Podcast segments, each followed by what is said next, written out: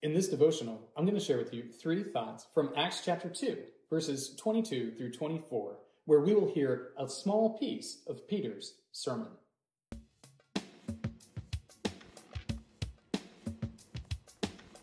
Acts chapter 2, verses 22 through 24 says, Men of Israel, hear these words Jesus of Nazareth, a man attested to you by God with mighty works and wonders and signs that God did through him in your midst as you yourselves know. This Jesus delivered up according to the definite plan and foreknowledge of God, you crucified and killed by the hands of lawless men. God raised him up, loosing the pangs of death, because it was not possible for him to be held by it. On the day of Pentecost, Peter and the other apostles are gathered together and they have this miraculous thing take place where the Spirit of God comes upon them. And they they see it. They see it manifested. They watch it happen. And they go out into the streets and they begin to proclaim the resurrection of Jesus Christ. And when they do so they do so in their own language but they also are able miraculously to speak in the language of the other people who are there celebrating Pentecost. This gets them a bit of an audience.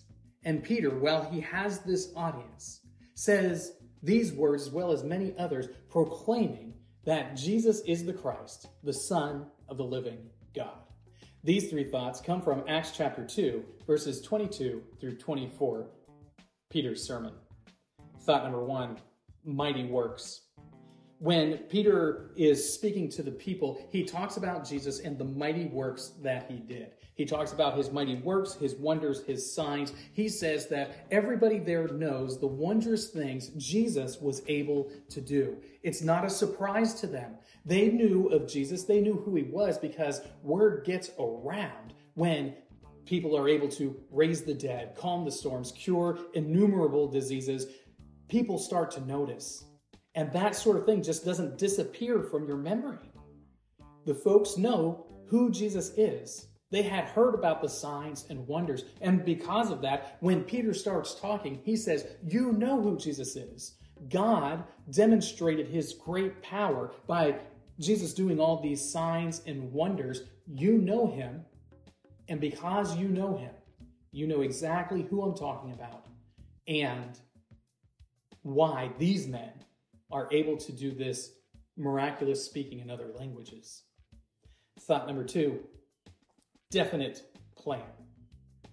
The death of Jesus was a definite plan. It is something that Peter here says was inevitable, that there was no getting out of it, that Jesus was going to die. He was going to die at the hands of the Jews through the Romans. And all of this was a part of the Lord's definite plan for the accomplishment of his purposes in the world.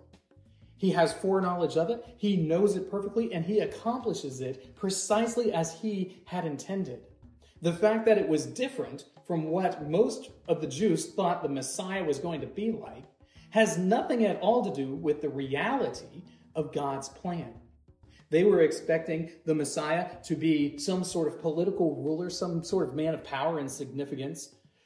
But Jesus was kind of a nobody in this life. Yet the Lord used him in such wondrous ways that were demonstrated by his mighty works. And all of this happened precisely according to the Lord's divine plan.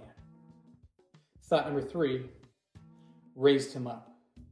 Jesus, when he is put to death, is not going to stay there.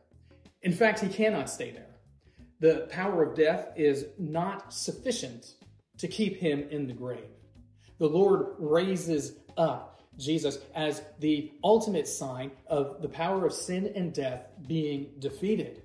This is the great war that the Messiah fights. This is the great victory that the Christ has, that he has conquered sin and death.